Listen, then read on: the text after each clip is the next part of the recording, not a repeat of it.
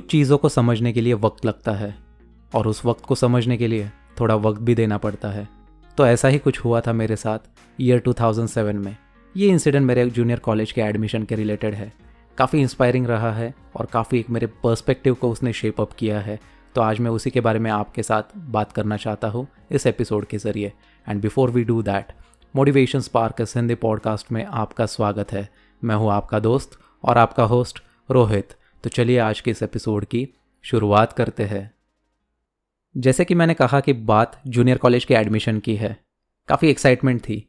क्यों ऐसे? क्योंकि मेरिट पे नंबर लगा था और पापा ने मुझे बोला था, अगर तेरा इस कॉलेज में लग जाता है नंबर बीएमसीसी पुणे में तो ही मैं तुझे आगे पुणे के लिए भेजूँगा, वरना तू यहाँ के लोकल कॉलेज से जूनियर कॉलेज कंप्लीट कर ले।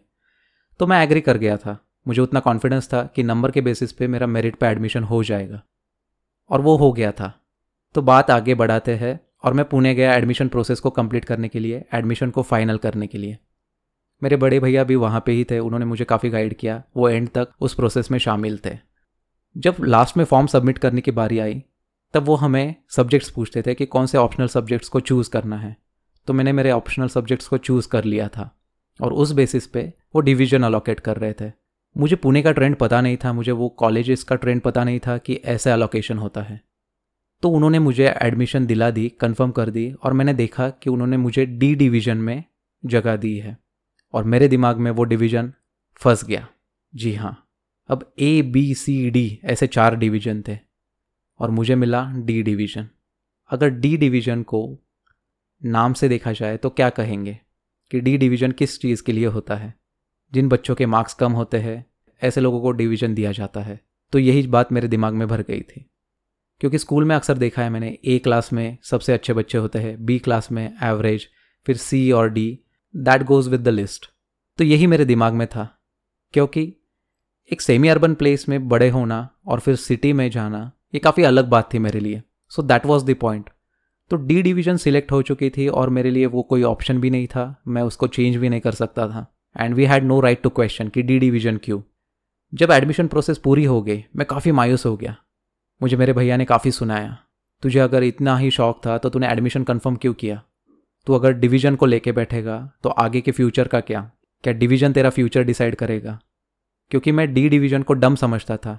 डी डिवीज़न मेरे लिए उधमपुर हो गया था। तो ये इंसिडेंट काफ़ी मायने रखता है। But I had no option मुझे जो चाहिए था, वो मिला नहीं था। मैं ए या फिर बी डिवीज़न को उम्मीद में रख के चल रहा था। बट अक्सर जैसा हम सोचते हैं, वैसा लाइफ में होता नहीं है। हमारा एक पर्सपेक्टिव होता है। और उस पर्सपेक्टिव को अगर हम शेप अप नहीं कर पाते हैं तो शायद ज़िंदगी में सारी चीज़ें हम जैसे चाहते हैं, वैसे नहीं हो पाएगी। बट जैसी होनी चाहिए, वैसे तो एक्सपेक्ट कर सकते हैं। हाँ बिल्कुल कर सकते हैं। तो खैर, आगे जीना था डी डिवीज़न के साथ। कोई ऑप्शन नहीं था। जूनियर कॉलेज डी डिवीज़न में ही काटना था। और वो भी दो साल इलेवेंथ और ट्वेल्थ ट्वेल्थ तो काफ़ी मैटर करता था तब के ज़माने में। आज भी करता है वैसे। और फिर बात आई कॉलेज के फ़र्स्ट डे की।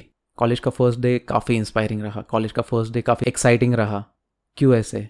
क्योंकि जब हम कॉलेज में एंटर हुए first day first lecture off था तो मैं बस बैठा था, क्योंकि मेरे दिमाग में अभी तक वो डी डिवीज़न की बात निकल नहीं रही थी। मैं उसी सोच में पड़ा था कि यार मुझे डी डिवीज़न क्यों मिला? मैं क्या इतना डम हूँ? क्या मेरे स्कोर्स इतने अच्छे नहीं हैं? जो मैंने सब्जेक्ट चूज़ किए हैं, वो क्या अच्छे नहीं हैं? तो यही बात सता रही थी। But ultimately as I said earlier I had no choice I had no right to question तो पहला पीरियड ऑफ़ था मैथमेटिक्स था टीचर आए हुए नहीं थे। मैं ऐसे ही क्लास से निकल गया, तब जान पहचान भी नहीं थी, मेरे साथ कोई मेरे दोस्त भी नहीं थे, जो कि सेम क्लास में पढ़ रहे थे या फिर जिनका सेम कॉलेज में नंबर लग चुका होगा, कोई नहीं था। मैं बस एक अकेला और अकेले इंसान को इन सारी चीज़ों को टैकल करना काफ़ी मुश्किल हो जाता है। फिर बात आगे बढ़ती है कि मुझे उसी दिन, उस लेक्चर में जो ऑफ़ था तो दो दोस्त मिले और वो दोस्त आज भी मेरे बेस्ट फ्रेंड है। तो ये काफ़ी हैपनिंग मोमेंट रहा है उस एंटायर पीरियड के लिए। वो आधे घंटे का ब्रेक मुझे, मेरे दो बेस्ट फ्रेंड दिला के गए। बट कुछ चीज़ें बदली नहीं थी। मैं तभी भी डी डिवीज़न में ही पढ़ रहा था। और फिर जैसे जैसे आगे बढ़ते गए जैसे जैसे कुछ दिन गुजरे, तब समझ में आया कि the only division which matters और only division which has good number of students और the intellectual students were in A division and D division क्योंकि वो मेरिट के अनुसार अलॉट किए गए थे। And I was so happy मेरे दिमाग से पूरा टेंशन उतर गया था। मैं काफ़ी खुश हो गया था। बिकॉज़ अल्टीमेटली मुझे जो एक्सपेक्टेड था, वो मुझे मिल चुका है। मैं उन लोगों के साथ था, जिनके साथ मैं पढ़ना चाहता था। सब आसपास अच्छे लोग, सब आसपास अच्छे स्टूडेंट्स सब अच्छे टीचर्स और बी और सी डिवीज़न में ऑन एन एवरेज स्टूडेंट थे to be honest to be very honest about it तो ये एक ऐसा इंसिडेंट था कि हम जैसा सोचते हैं। मैंने सोचा था कि डी डिवीज़न मतलब सबसे नीचा बट नहीं, वो सबसे टॉप में था। वो एट पार था ए डिवीज़न के साथ। सो so, लाइफ में ऐसी चीज़ें होती है जब हमें पता नहीं चलता है कि हमें कैसे रिएक्ट करना है। हम शायद सब चीज़ें अच्छे एक्सपेक्ट करते रहते हैं बट वो अच्छी चीज़ें हमें मिलती नहीं है। So you just have to stay there you just have to understand उस समय को बीतने देना चाहिए। उस समय को सोचना चाहिए कि कैसे कुछ चीज़ों को शेपअप कर सकती है हमारी ज़िंदगी। अगर मैं शायद डी डिवीज़न का ख्याल लेके मेरी ज़िंदगी गुजारता तो क्या मुझे वो बेनिफिट होता? बट नहीं. Ultimately it is all about what kind of perspective you have to the entire things around you तो बात को हमेशा लाइफ में समझो कि अगर आपको जो भी करना है तो उस हर चीज़ का पर्सपेक्टिव होता है। आप किस नज़रिए से देखते हैं, आपकी लाइफ में उसके साथ क्या क्या हो रहा है, कैसे होगा, इन सारे चीज़ों का आपने स्टडी करना चाहिए। मैंने वो स्टडी किया नहीं था। मैंने उतना मैच्योरिटी दिखाई नहीं थी। And that usually happens I was just sixteen years old but still I wasn't having that kind of maturity a city student might have so ये सारी चीज़ें बदलती है, समय के साथ बदलती है। तो इसलिए मैंने कहा था कि समय को या फिर वक्त को बदलने के लिए उतना वक्त भी देना पड़ता है। सो so, सोचिए कि अगर आपके साथ कुछ गलत हो रहा है so let us study that particular moment कि क्यों हो रहा है। रिएक्ट मत कीजिए। अगर आपके साथ सब कुछ अच्छा हो रहा है तो कौन सी अच्छी चीज़ें आप कर रहे हैं जो कि आपके लाइफ में कॉन्ट्रीब्यूट कर रही है कुछ अच्छा करने के लिए? And that is how you have to develop your life so इस एपिसोड के साथ मैं यही कहना चाहता हूँ कि अगर आपके साथ जो भी चीज़ें होने वाली है या फिर होती है उसको रिएक्ट करने के लिए आप टाइम दे। उसको एक पर्सपेक्टिव डेवलप करने का मौका दीजिए। And perspective will take time to evolve as a person the kind of person you want to be और the kind of person you want to become और हर एक इंसान का नज़रिया अलग होता है।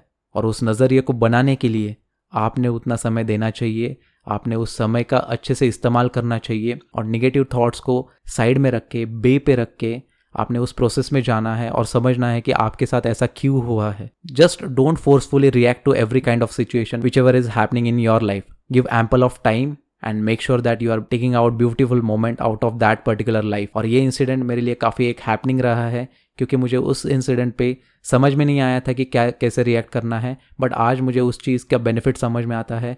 आज उस चीज़ का एक्सपीरियंस समझ में आता है कि क्या मोमेंट था वो मेरे लिए। तो हम कैसे रिएक्ट करते हैं? वैसी हमारी लाइफ शेपअप होगी। And I hope that you take a crux out of this particular episode and evolve as a better person मुझे पता है कि आपको ये एपिसोड बिल्कुल पसंद आया है। आपको बस अभी एक काम करना है। आपको इस एपिसोड को शेयर करना है और शो को सब्सक्राइब करना है। मैं और भी नया और एक्साइटिंग एपिसोड के साथ फिर से लौटूँगा। Till then stay happy stay healthy bye bye take care this podcast was created on Hubhopper studio if you wish to start your own podcast for free visit studio dot Hubhopper dot com और download the mobile app on the Google Play Store Hubhopper is India's leading podcast creation platform. Click on the link in the episode description or visit studio.hubhopper.com.